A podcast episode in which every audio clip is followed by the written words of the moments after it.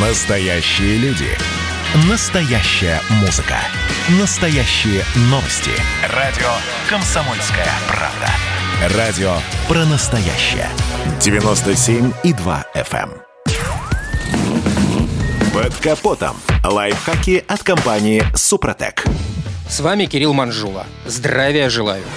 Любой водитель в процессе эксплуатации автомобиля сталкивался с этим замысловатым желтым или оранжевым значком на панели приборов. Хотя бы потому, что чек-энджин, как правило, всегда загорается и гаснет при запуске двигателя. В этом случае, конечно, ни о какой поломке речи не идет. Но что делать, если чек загорелся и не погас? Первое – не паниковать и не хвататься за мобильник, чтобы вызвать эвакуатор. Но и оставлять без внимания такие сигналы не стоит. Из самых частых причин горящего чека можно выделить повреждение кислородного датчика или его проводки. Случается, когда пропустили между колес чересчур высокий предмет или ударились обо что-то днищем на бездорожье. Также некачественный бензин. Лампа загорелась вскоре после посещения бензоколонки. Системе управления двигателем решительно не нравится ваш выбор АЗС. Или кузовные работы доверили неквалифицированному сотруднику. Часто значок загорается после неумелой антикоррозийной обработки, установки шумоизоляции, ремонта выхлопной системы, слесарных работ по двигателю и трансмиссии тюнинга.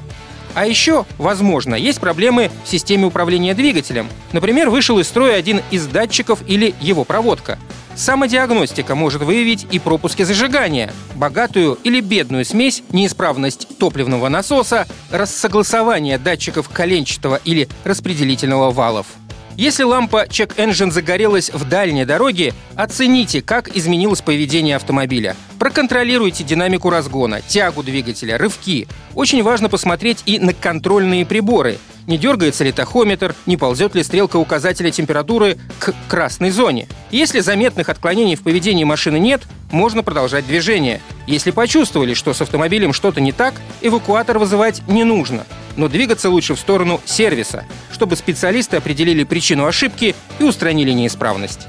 Еще можно продиагностировать систему самостоятельно с помощью портативного сканера. Он позволяет определить, временная ошибка или постоянная. Он может стереть ошибку и погасить лампу. Также хороший способ очистить память электронного блока управления от временных ошибок – отсоединить клемму от аккумулятора минут на 10. Помогло? Значит, ошибка была случайной. На этом пока все. С вами был Кирилл Манжула. Слушайте рубрику «Под капотом» и программу «Мой автомобиль» в подкастах на нашем сайте и в мобильном приложении «Радио Комсомольская правда», а в эфире с понедельника по четверг в 7 утра. И помните, мы не истина в последней инстанции, но направление указываем верное. Спонсор программы ООО «НПТК Супротек». Под капотом. Лайфхаки от компании «Супротек».